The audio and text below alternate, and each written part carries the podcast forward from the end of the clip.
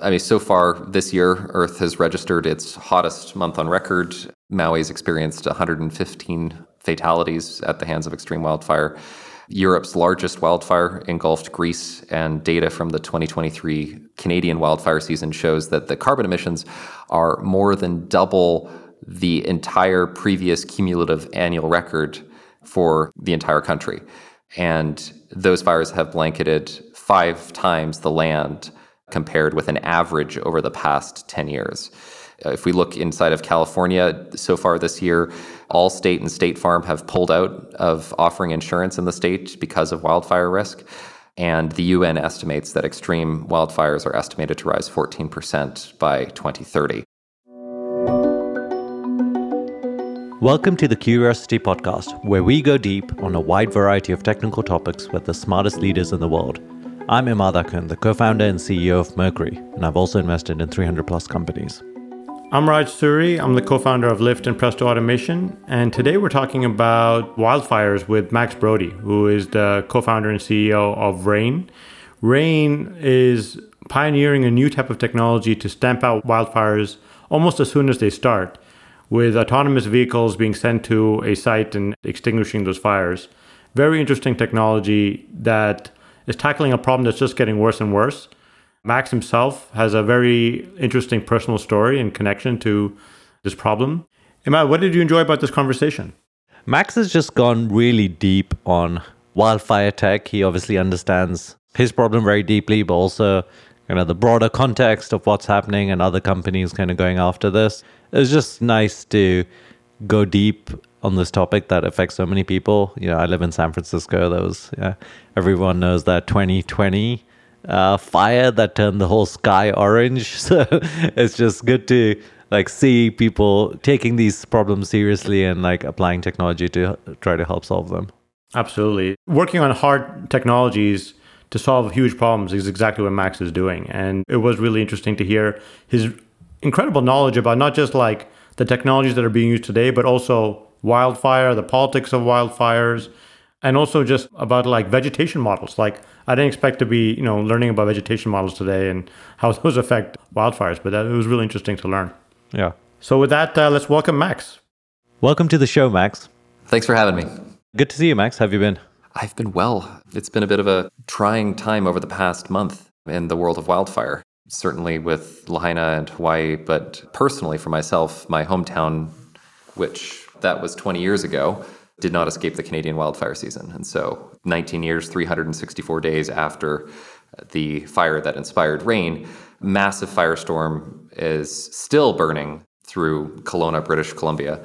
35,000 evacuations, 189 homes have been lost. So, thankfully, no loss of life, but it's just one of those things where we started the company to solve that problem. I just wish you know we were a couple years down the road and we could bring the tech back to where it all started. Did your actual childhood home burn down? So, in neither the original fire or in this new fire did my home burn down, very thankfully. It's an extraordinarily traumatizing thing as a kid. You know, I remember standing on the roof with my dad, you know, nailing a soaker hose down, you know, to the cedar roof so that for the weeks that we were away, you know, if any embers happened to you know, fly through, that there'd be a less, a smaller chance of it igniting our home. How long ago was this? The fire that was like in your childhood? Literally 19 years, 364 days before this one started on August 16th. You thought to yourself that day, like, I should try to build a company to solve this, or that came a lot later? So, ever since that time, the question was always okay, what would it take to stop this fire when it was a single tree? Because that was the story, right? That's what we heard. It was this fire began with a lightning strike on a single tree. It was reported at 4 a.m., but nobody was able to get to it until after the sun rose and the winds picked up. And by then it was too late. You know, within a few days, the army was called in. And so that origin story of that fire, you know, as a 12 year old, 13 year old, or whatever it was, it's like, well, why couldn't we get to it when it was a single tree? You know, what would that take? Just like the questions of kids, right? And yeah, the answer turns out to be that it's possible, but it's hard. especially because winds drive fires to grow very, very fast. And so it's always been at the back of my mind building startups since then. And after selling my last startup, we got into a space of okay, what's going to be the next thing? And being now in California, experiencing year after year of extreme and catastrophic fires, it's like, well, I've seen this story play out. This is not just a one time thing. You know, I saw this 20 years ago. What can we do? Maybe step back a little bit. I mean, where do you think the state of wildfire tech is today? It seems like wildfires are getting worse. It seems like very clear that wildfires are getting worse. But where do you feel like the overall tech is to, to help actually, like, is any tech doing anything to stop wildfires today? Or is it all still the old fashioned, you know, firefighters and helicopters being used today? Well, there is a fantastic amount of activity and energy going into the emerging space of wildfire technology. We've been building Rain since 2019, and so we've kind of grown up with this new emerging area of technology. And what's really encouraging is that we are starting to see fire agencies and fire professionals lean more into technology because ultimately that's what it's going to take in order to get stuff deployed. And we've seen folks at local fire agencies, state fire agencies, and you know, even now federal fire agencies starting to recognize that this is an inevitable future. You know, we are going to have rapid wildfire containment systems in the future, and are asking questions about how does this integrate into standard procedures? What are the standard operating procedures? How does this integrate with dispatch? How does this integrate with what we do today?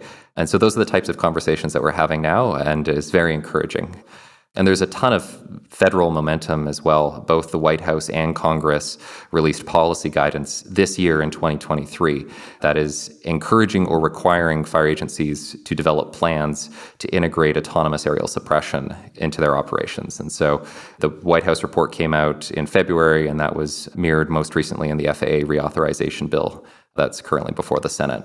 That's great. Are firefighters using anything new, or is that anything being used new today, or is it all kind of old fashioned? Is there any other technology you look at and say, oh, that's been adopted, so like my technology also has a path to adoption?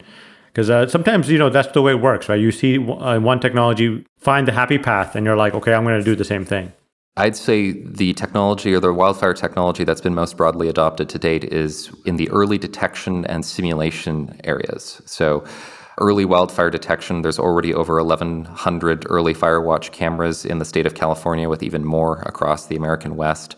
These are cameras that are doing algorithmic smoke processing sometimes using machine learning to identify the approximate coordinates of ignitions, and that that gets relayed to dispatchers, which then assign resources to go investigate those ignitions. And so this happens today, and it's incredibly exciting because, of course, you know, we're working to equip those dispatchers with the capability to then very, very rapidly respond to ignitions before they grow out of control with autonomy. So early wildfire detection is a vanguard. You know, there's companies that have been building in this space uh, for several years. Pano AI is one of them. You know, recently now raised an extension to their Series A, adding $17 million to an already multi $10 million financing round this year in this economy. So it's uh, you know, the early wildfire detection, you know, a few years ago was, well, is this going to be real? Is it not? Are we going to be able to detect fires fast? Well, that question is largely resolved now, and that yes, we are going to be able to detect fires when they're small. And so the next question is, what are we going to do about it? Can you use satellites to detect it, or is cameras the only way to do it? So there are several different ways of doing early detection.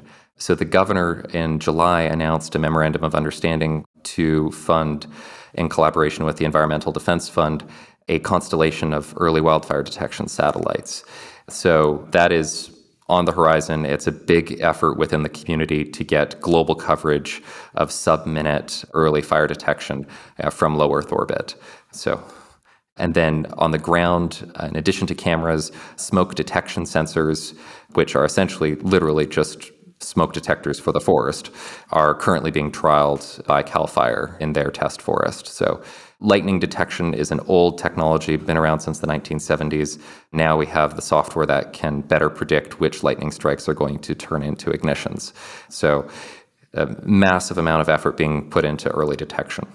What are the steps from like the lightning strikes all the way to I guess rain swooping in and solving the problem and like what are those pieces that you think are built and what are pieces that like you still have to kind of deploy? So the end-to-end picture looks like this. The early detection sensor, whether that's a camera, whether that's lightning detection, whether that in the future is a satellite-based detection or an IoT smoke sensor that's distributed throughout a forest, says, okay, we think there's something around here. And that's about the resolution that we're going to get from an early detection sensor. You know, it could be we think there's something in this you know, one square kilometer, or we think that there's something you know in this you know half a square kilometer, and that information gets transmitted to the dispatcher. And then the dispatcher will be able to approve a response from a nearby rain equipped helicopter. And that aircraft will then, within three, four, five, six minutes, be at the site of the general ignition coordinates and use its onboard infrared thermal sensors to localize exactly where the fire is in order to develop a plan to suppress it. And so that plan looks like okay, should I be putting down fire suppressant ahead of the right advancing flank and then use, say, the remaining 40% to put out hotspots that are popping up ahead of that fire front? Or should I use my entire payload to put down a right and left flank because I know that three minutes behind me there's another thousand gallons of suppressant that can come and put out the hotspots that are starting to grow? And so it's this fascinating real time optimization problem to make best use of the available resources. Is this helicopter connected to humans via the internet? And is the human making this decision, or are you actually trying to put like enough intelligence in the helicopter to detect the situation and make its own kind of autonomous decision? It's a drone, right? Yes. Uh, so it is a autonomous aircraft, so large payload, which is required for the types of ignitions that tend to get away. The types of ignitions that tend to get away are ignitions that are driven by 30, 40, 50 mile per hour winds, uh, which grow extremely fast, which require thousands of gallons of suppressant in the first couple of minutes. And so we are building enough intelligence onto the aircraft to be able to make the decisions around okay, where should the fire suppressant go and in what order. And ultimately, this is because that enables scale. You know, when you're remotely piloting a single aircraft, if you just take the pilot out of the aircraft and put them on the ground, now they can manage say, one aircraft responding to a single ignition. But adding that autonomy enables them to shift into a supervisory mode where now that single operator on the ground can oversee two, three, five, 10, 15 aircraft in the future. And for now, it's an autonomous helicopter, right? Like that's the kind of mode of autonomy. Mm-hmm. It looks like, and you were saying earlier that you initially started with like a quadcopter, and that's the picture behind mm-hmm. you. So tell us, like, you know how you ended up with a helicopter mode and do you see it changing over time? Is helicopter just like the thing that you're using right now or do you think that's the long term kind of mode of dispensing with this? Yes. So we knew even when we started with the small drone back in 2019 that suppressing ignitions in high wind conditions was going to require substantial payload and we used the smaller platforms to develop the initial technology in order to move towards these larger platforms. You know, whether it's a small aircraft carrying 20 pounds of fire suppressant, or whether it's a thousand pound aircraft carrying you know, three to 400 pounds worth of fire suppressant, the technical challenges are similar and can transition to larger platforms. And so the trajectory has been we did early detection and rapid response with you know, a 55 pound drone. Then in 2022, we moved onto a 1,000 pound max takeoff weight small helicopter, which is what you see on our website today. And then we began in 2022 as well to integrate our software with much larger autonomous aircraft, like what you see on our website as well we've moved to these larger platforms in order to bring the rapid suppression capability to high and extreme wind driven ignitions, which the reality is is the vast majority of ignitions that get away are driven by these high winds. Now, in the future, I'm very confident we will support a variety of aircraft types that are coming down the pipeline. Uh, we're very excited about everything that's happening in the eVTOL market. But the reality is, is that the energy density of batteries is insufficient to carry the massive amounts of payload that's required to contain an ignition that's being driven by those 30, 40, 50 mile per hour winds. But that will improve and we'll be ready to integrate at that time. Where are you on this technology? Like, you know, is it lab scale, pilot scale, production scale? Where, where exactly is it? So we've demonstrated the technology in Half Moon Bay, uh, which is our testing facility in 2022. And then we're looking forward to demonstrating the technology with uh, fire agency partners coming up in 2024. Should be an exciting year. When we look at the technology stack, we are focused on adapting existing civil and military autonomous aircraft with the intelligence to perceive, understand, and suppress fire. So we take existing matured aircraft autonomy systems and then add the intelligence to make them useful for rapidly responding to these ignitions. And so when we look at the history of autonomous aircraft, they've benefited from decades of investment by the Department of Defense to the tune of hundreds of millions of dollars to mature those platforms. And now we are building that application layer that's specific to making these autonomous aircraft useful for rapidly identifying and suppressing wildfire ignitions. So, more to come, but it should be an exciting year ahead. I just want to learn more about this Half Moon Bay test you did. So, what was the test? How was it structured? What was the success criteria? And what did you do? And what was still left to do? So the Half Moon Bay test was taking our Mosquito aircraft, uh, which was running an aircraft autonomy system that we integrated with, and dispatching that aircraft to a suspected ignition, where once it approached the ignition, then proceeded to suppress that ignition with its onboard compressed air foam system. And so the tests have largely remained the same since you know 2019 but doing so with larger aircraft. And so in 2019, the test was early detection, rapid response with a 55 pound drone. In 2022, the test was early detection and rapid response with a 1,000 pound max takeoff weight helicopter. And then coming up will be that same format early detection, rapid response.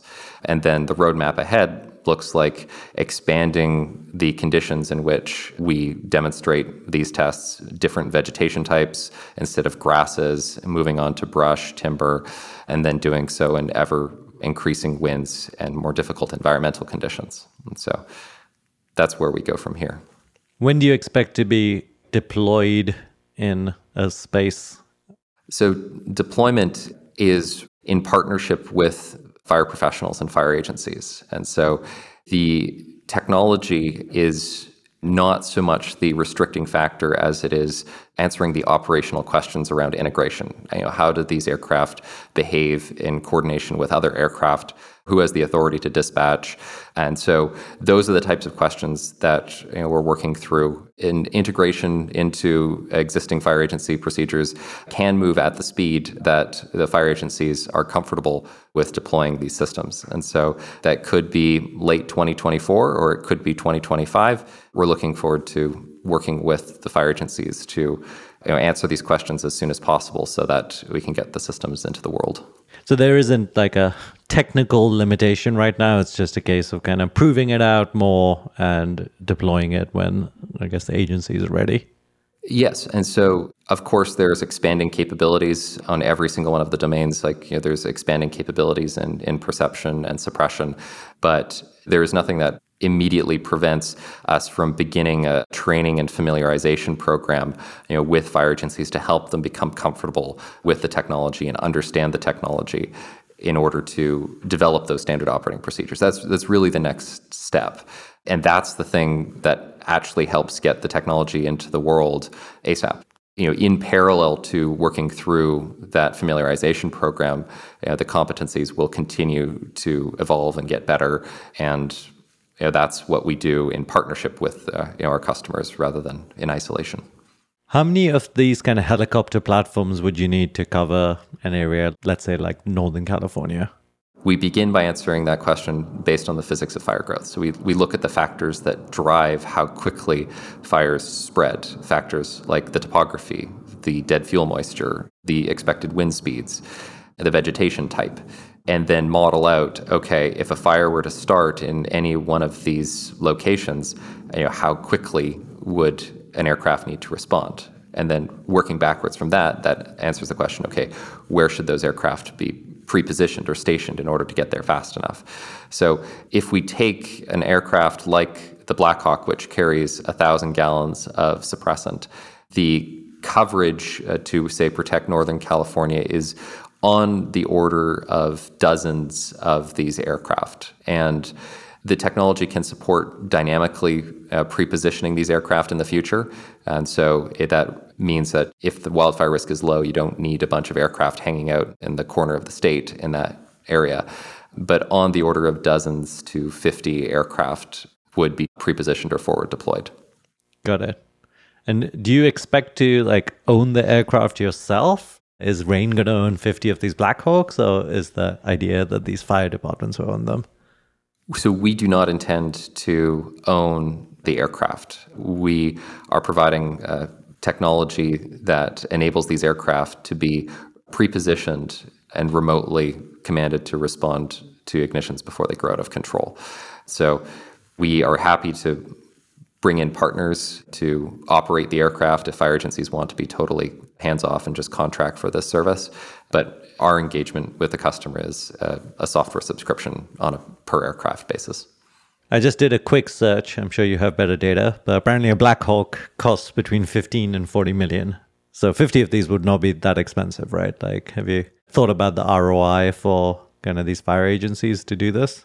Oh, absolutely. I mean, California spends billions of dollars every single year on direct suppression costs, uh, which is really a drop in the bucket compared to the total costs and losses attributable to wildfire, which across the entire United States is $348 billion annualized, according to the US Department of Commerce.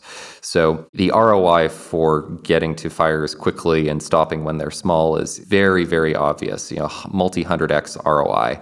And it gets even better when the new Blackhawks are you know not required to be deployed. You know, the Department of Defense has fielded thousands of these aircraft and, and very often transfers these aircraft to fire agencies so that you know agencies don't actually have to uh, acquire them directly from the manufacturer. So and that autonomy can be completely retrofitted to these aircraft as well.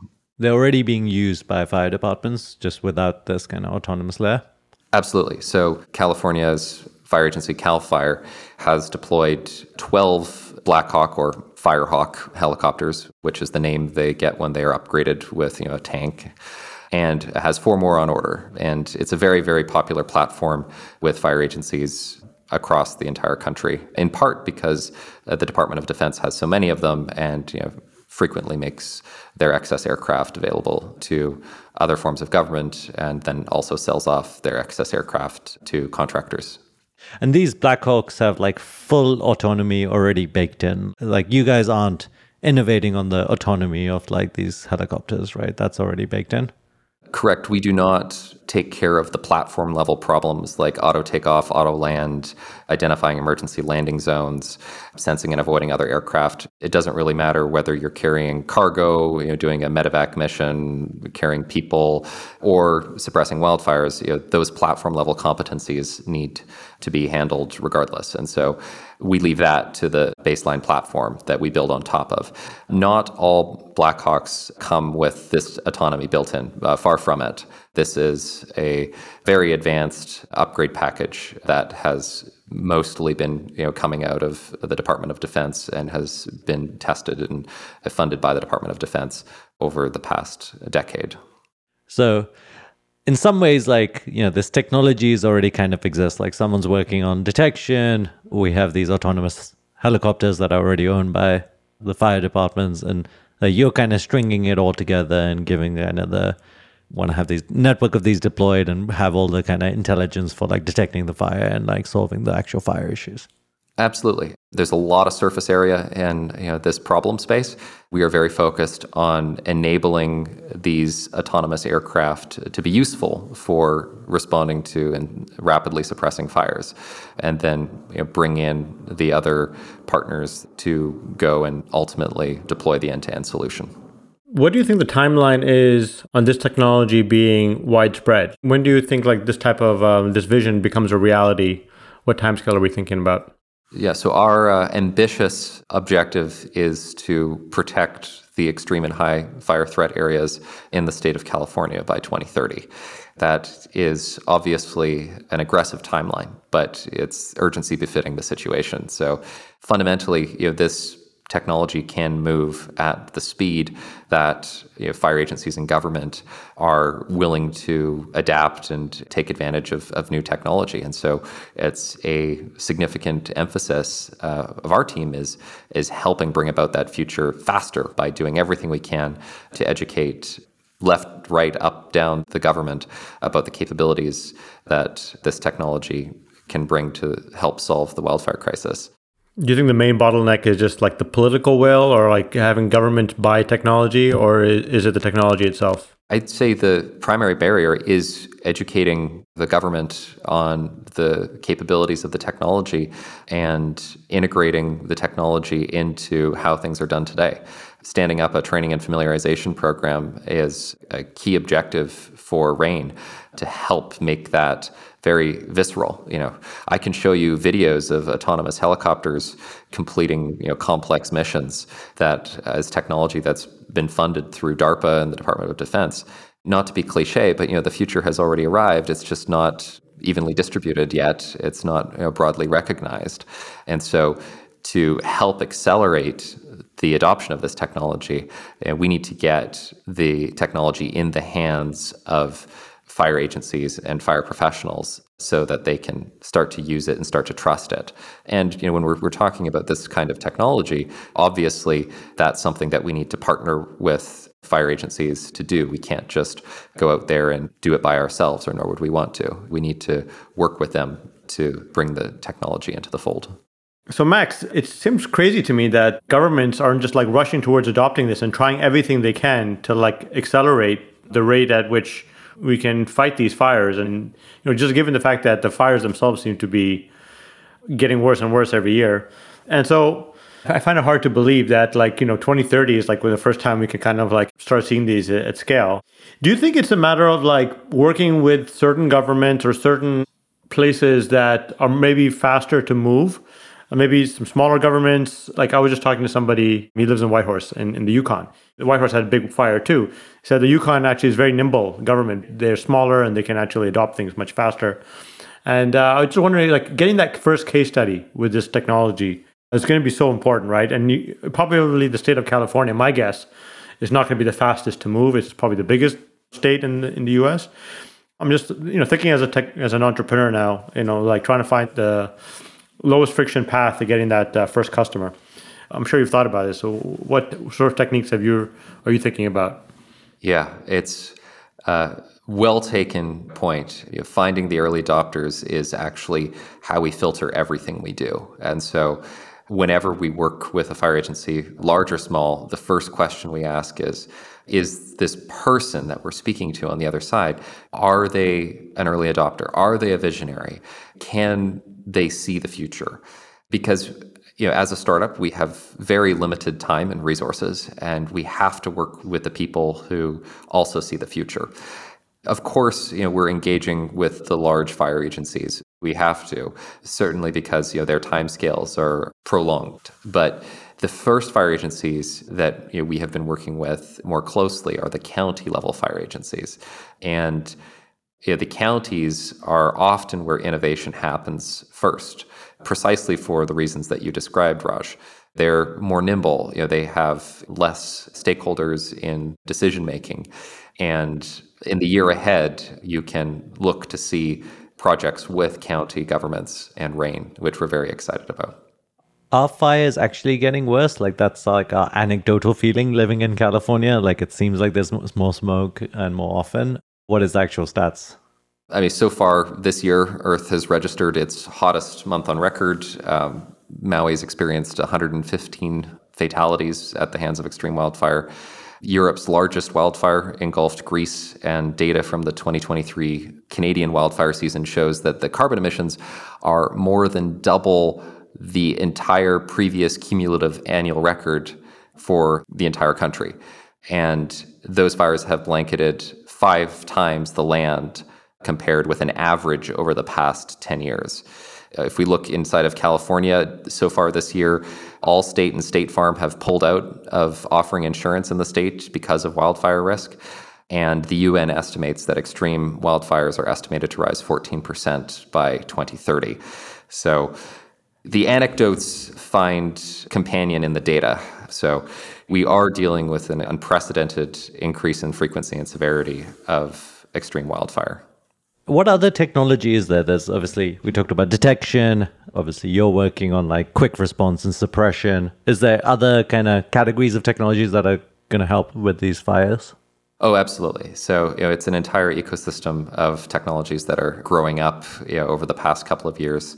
And in addition to early detection, which there is a ton of work being done in early detection that we've already discussed, technologies to support scaling prescribed fire is another key area. So, essentially, not all fire is bad. We need good fire in the ecosystem. Fire is natural. And part of the challenge that's contributing to these extreme wildfires is the fact that when we move into the wildland area and suddenly our homes are at risk, it becomes much more difficult to put good fire on the ground.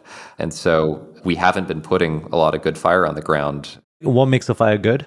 Principally low intensity and managed. And so for centuries, Native Americans have been you know, burning the land in order to thin the forests, essentially decrease the density of vegetation. And this means that instead of uh, when fires happen unintentionally, instead of having a massive amount of fuel and understory, all of the branches that fall off and create a massive fuel bed for fires to burn at higher intensity, instead the ground is dirt instead of fuel. The distance between trees is greater, and so fires spread at lower intensity and are easier to manage. And so we need to get back to a, posture of introducing a good fire in the landscape, but that's very challenging when there's communities and homes you know, in the wildland urban interface. So, some technologies to support this. Uh, one of them is a company called BurnBot. They are essentially building an upside down incinerator on wheels. Also, you can think of it like a lawnmower for prescribed fires. It is a robot that goes around just like a you know a lawnmower, back and forth over grasses and light brush and all the burning happens inside of the chamber. So as it moves across the landscape, the vegetation is burned, and then the smoke is filtered on the way out, and no fire escapes the chamber. And so that's one tool that's being applied towards introducing more good fire in the landscape. Any other technologies? Uh, detection, suppression, good fires, anything else? A huge amount of work has been done in simulation, uh, better understanding and predicting where fires are going to start, how fast they're going to grow, to inform decisions like where should fire trucks be staged or prepositioned today. And then of course insurers are asking the same questions about what homes should we be willing to offer insurance to or not and utilities are also looking at the same simulations, trying to figure out okay, where is our assets most at risk of fire, and also where are our assets most likely to cause an unintended fire. And so the simulation work has been fantastic over the past three to four years. If we look at this through the insurance angle, essentially what happened was wildfire was not considered a primary peril before 2018. So, a primary peril is something like an earthquake, a flood, a hurricane.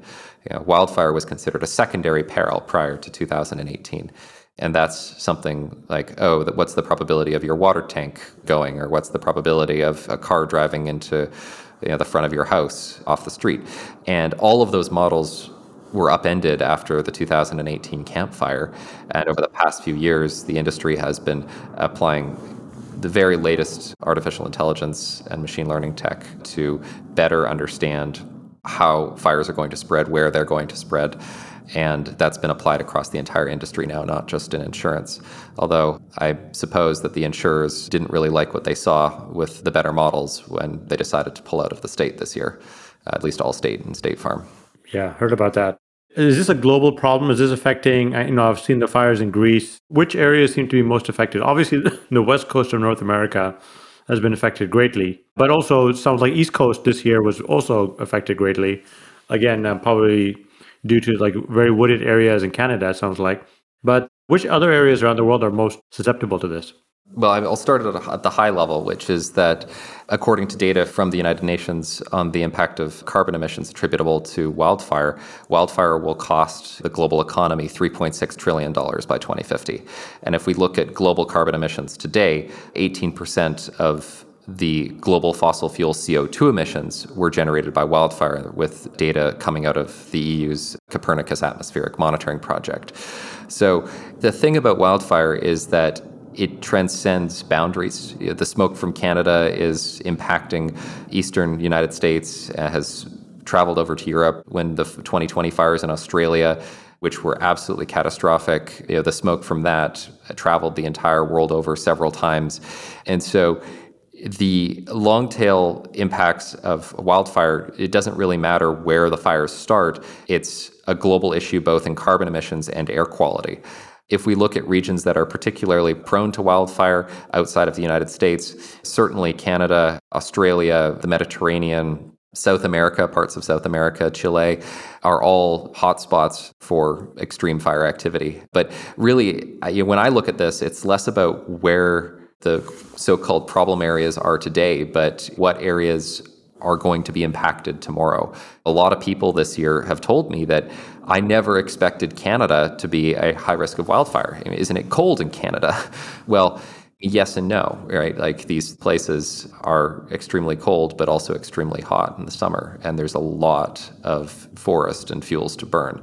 So, just one crazy thing about Canada, you know, some of these fires are expected to not go out. They enter into the understory and into areas where there's peat on the ground and are anticipated to just burn indefinitely.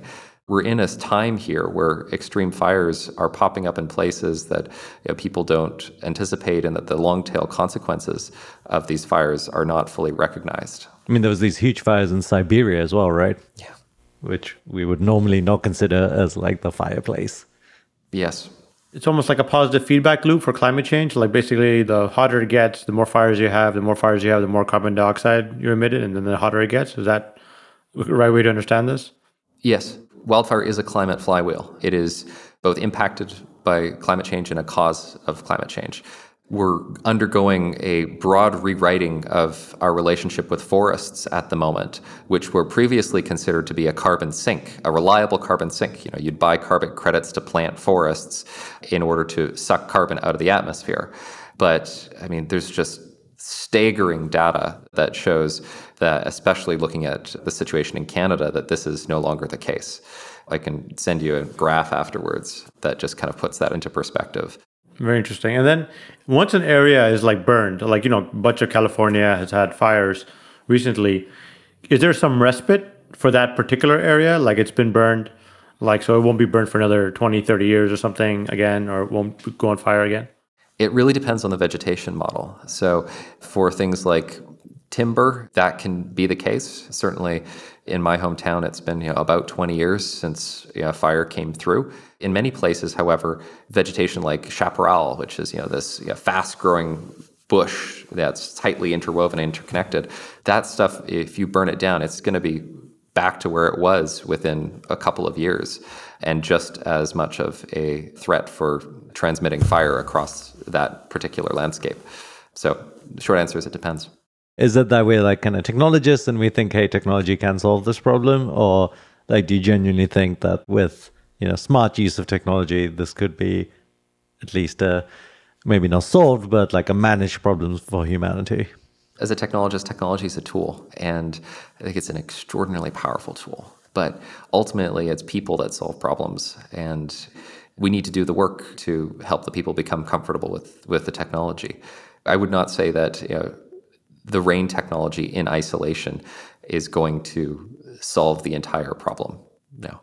But rain technology in concert with other technology and in concert with forest management practices that we know are sound, like putting good fire on the landscape, I think that could end up solving the problem. Maybe a little bit of a tangent, but as a Californian, you always hear PG&E blamed for every fire. At least that's my impression. I'm like, you know, goddamn PG&E, no one more fire. And they also got blamed because they caused blackouts in order to avoid fires. Like, how much of it is PG&E's fault, or it's just climate change and PG&E is like an easy scapegoat?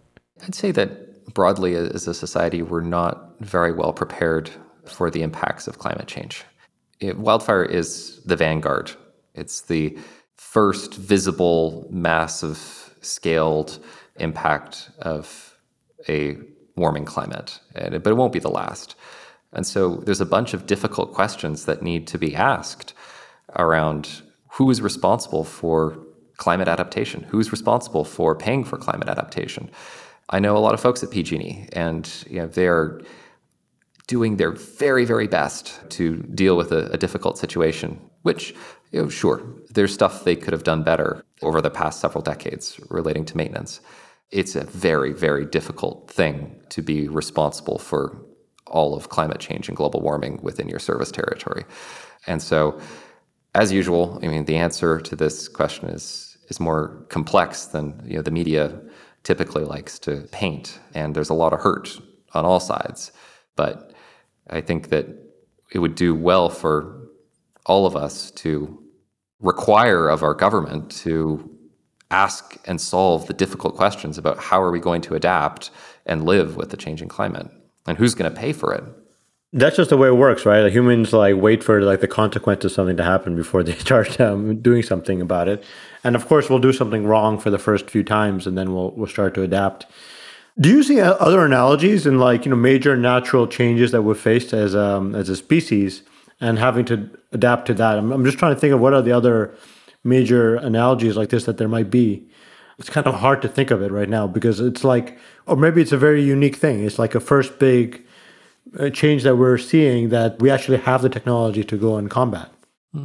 It's a fascinating question. I, I'd say the scale is likely unprecedented, but throughout recent history, if we look at the last 100 years, as a global community, as a species, you know, we have demonstrated an ability to adapt our environment to solve difficult problems. Like we are located in Alameda, California.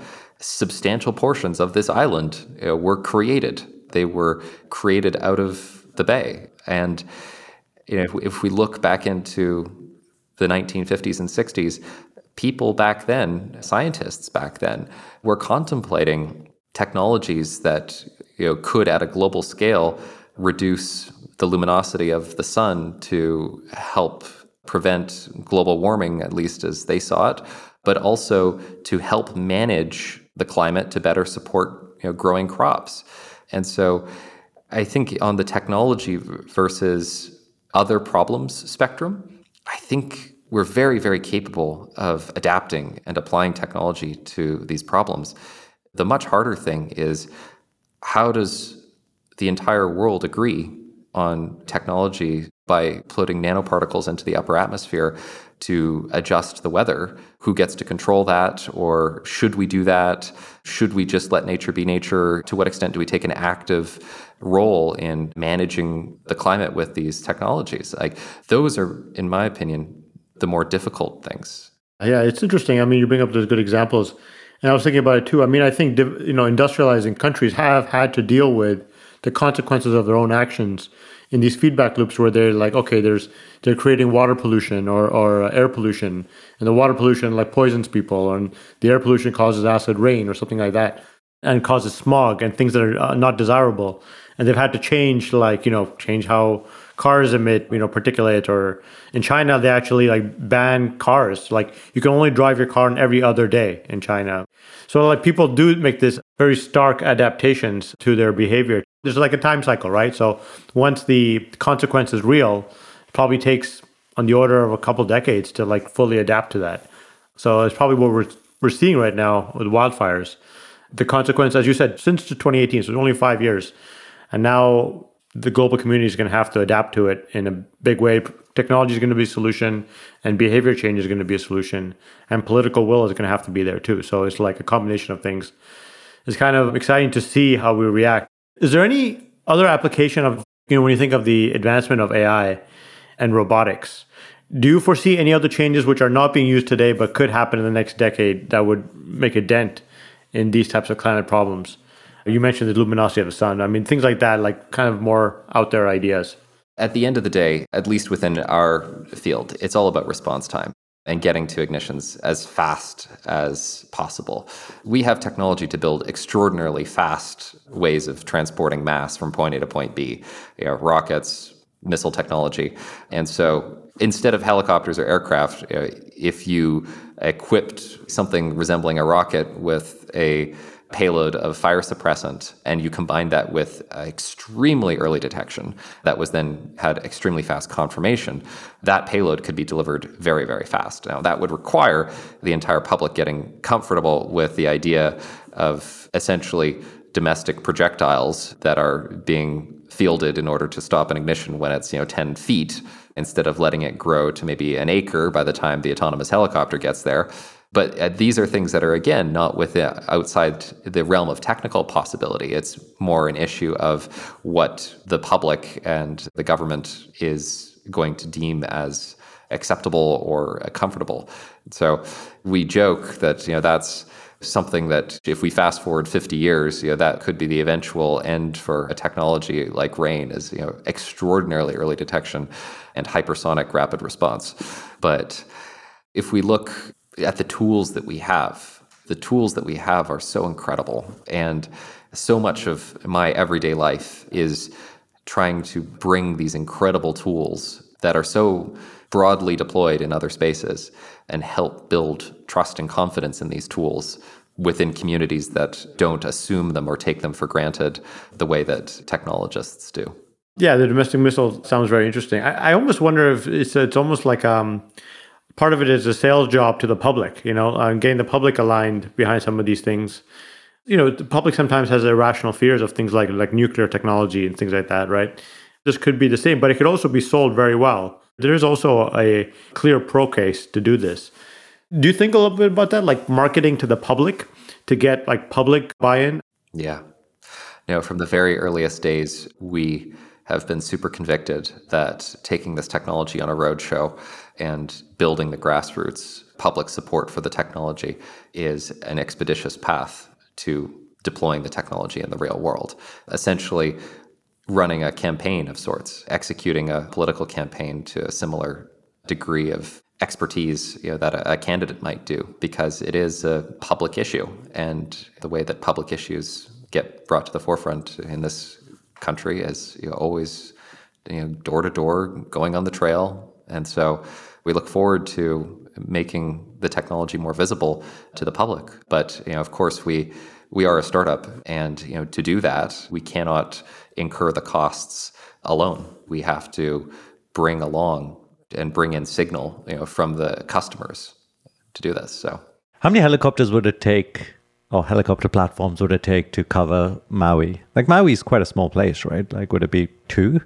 We haven't run the modeling yet for maui but it's on our to-do list and when we do run the modeling i expect it would be more than two and i expect that it would be less than 20 to be able to reliably end the threat of catastrophic wildfire on the island it feels like California is hard, but Maui seems like very achievable. And obviously, I'm guessing like the people of Maui slash Hawaii are like pretty motivated right now. So maybe that would be like a good place to. And that's obviously, I think, because of what Maui is in people's minds, like a very iconic place. So that would be really strong marketing wise. And it's a smaller government too. Immad, my next investor update is going to go out in the next 48 hours or so. And one of the asks is introductions to innovators within the government in Hawaii. So we're there. It's just uh, you need to find the right people in order to introduce it. This is a great chat, Max. Really appreciate you taking the time, your inspiration, and the work you're doing. And I think the audience will love to hear about this and kind of the technology going out there to fight fires. So thanks for joining.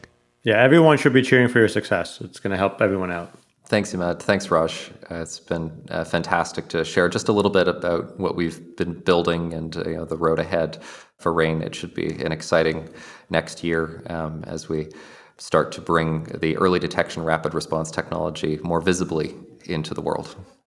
So Immad, um, that was really interesting. I guess you've known him for a while, and I wasn't aware this technology was actually like even being tested right now. Seems pretty far along. Yeah. I actually met him at a VC event and I like had this really long chat, kind of similar to the chat we just had. And I was like, wow, this is sick. And, you know, I'm a big believer in technology solving these like kind of humanitarian problems. And it felt like, I mean, obviously he has a ton to do to actually get it get it live in 2030 sadly feels like far away. Mm-hmm. But it's just so cool to see someone working on it. These are the problems that technologists when they work on it, they feel very gratified because they're solving just a massive problem for humanity. And so you can tell he's very motivated because of his personal story. The passion is going to be there, the drive is going to be there, and he has the background to make it happen. It sounds like the biggest challenge is going to be just selling to government. I mean, like, you know, you and I, we would cringe just going through that process. But, you know, he has the, like the long term vision and, and the passion to maybe break through these barriers. Yeah, one thing that makes it a little easier is that, you know, there's these thankfully, especially in America, I mean, I find it sometimes annoying, but the government is so decentralized, right? Like you have cities, you have counties, you have states, then you have. So, yeah, there's enough pieces of early adopters that he can build it up. But yeah, he is selling to a government, and that's always going to be much slower than kind of going to businesses or consumers. The technology itself, you know, it seems doable, but it also seems hard, right? Like you're sending these autonomous vehicles to a site within just like five minutes. It's like the best fire truck ever. And then you have to detect it. I guess the detection happens through these cameras. Is that right? Yes, so they're detecting just the area, right? He said one kilometer squared. When this helicopter gets there, they do have to do the detection and then come up with a response in real time, I guess, on site. I think without the autonomous technology that's built into these Blackhawks, without that, there would be just no way a startup could do it. With that, at least, like you know, they're kind of outsourcing the initial detection and the autonomy of the aircraft. So, yeah, the problem is still complicated, but it's not like a unsolvable problem, right? It's just an engineering yeah. challenge. Yeah, they're not actually investing in these helicopters either, right? So that helps. It's not a capital heavy model. They're focused on the software. One thing that's interesting about these like very big climate change problems is that you know, there's such a tragedy of the commons in place, right? Like, if it was just a localized area where you got fires and you just had to deal with that fire, like the incentives would be just so high because like there's so much money at play. But you have these like massive areas where they have like consequences across states and across countries. It's just it's very hard to just get organized enough to go like, oh, we have ten billion dollars worth of problem. Let's spend one billion to solve it. Yeah, I really do look at this in, in, terms of early adopters and late adopters. Like the early adopters will be the most motivated, they'll prove it out, and then they'll have a case study for the mainstream and the late adopters. I've seen this in other areas where we have like traditional customers. It always works like that. And uh, eventually it'll become a standard. The same as the way the actual fire trucks are the standard today. I'm sure that wasn't the case back, you know, 100 years ago, maybe 150 years ago. And then one day it became the standard, right? Fire hydrants were probably like some major technology advance at the time. So yeah, that was a really interesting conversation, getting really deep into the wildfire side, and I learned a lot about just how wildfire is affecting the world. So yeah, really enjoyed that one. Same man.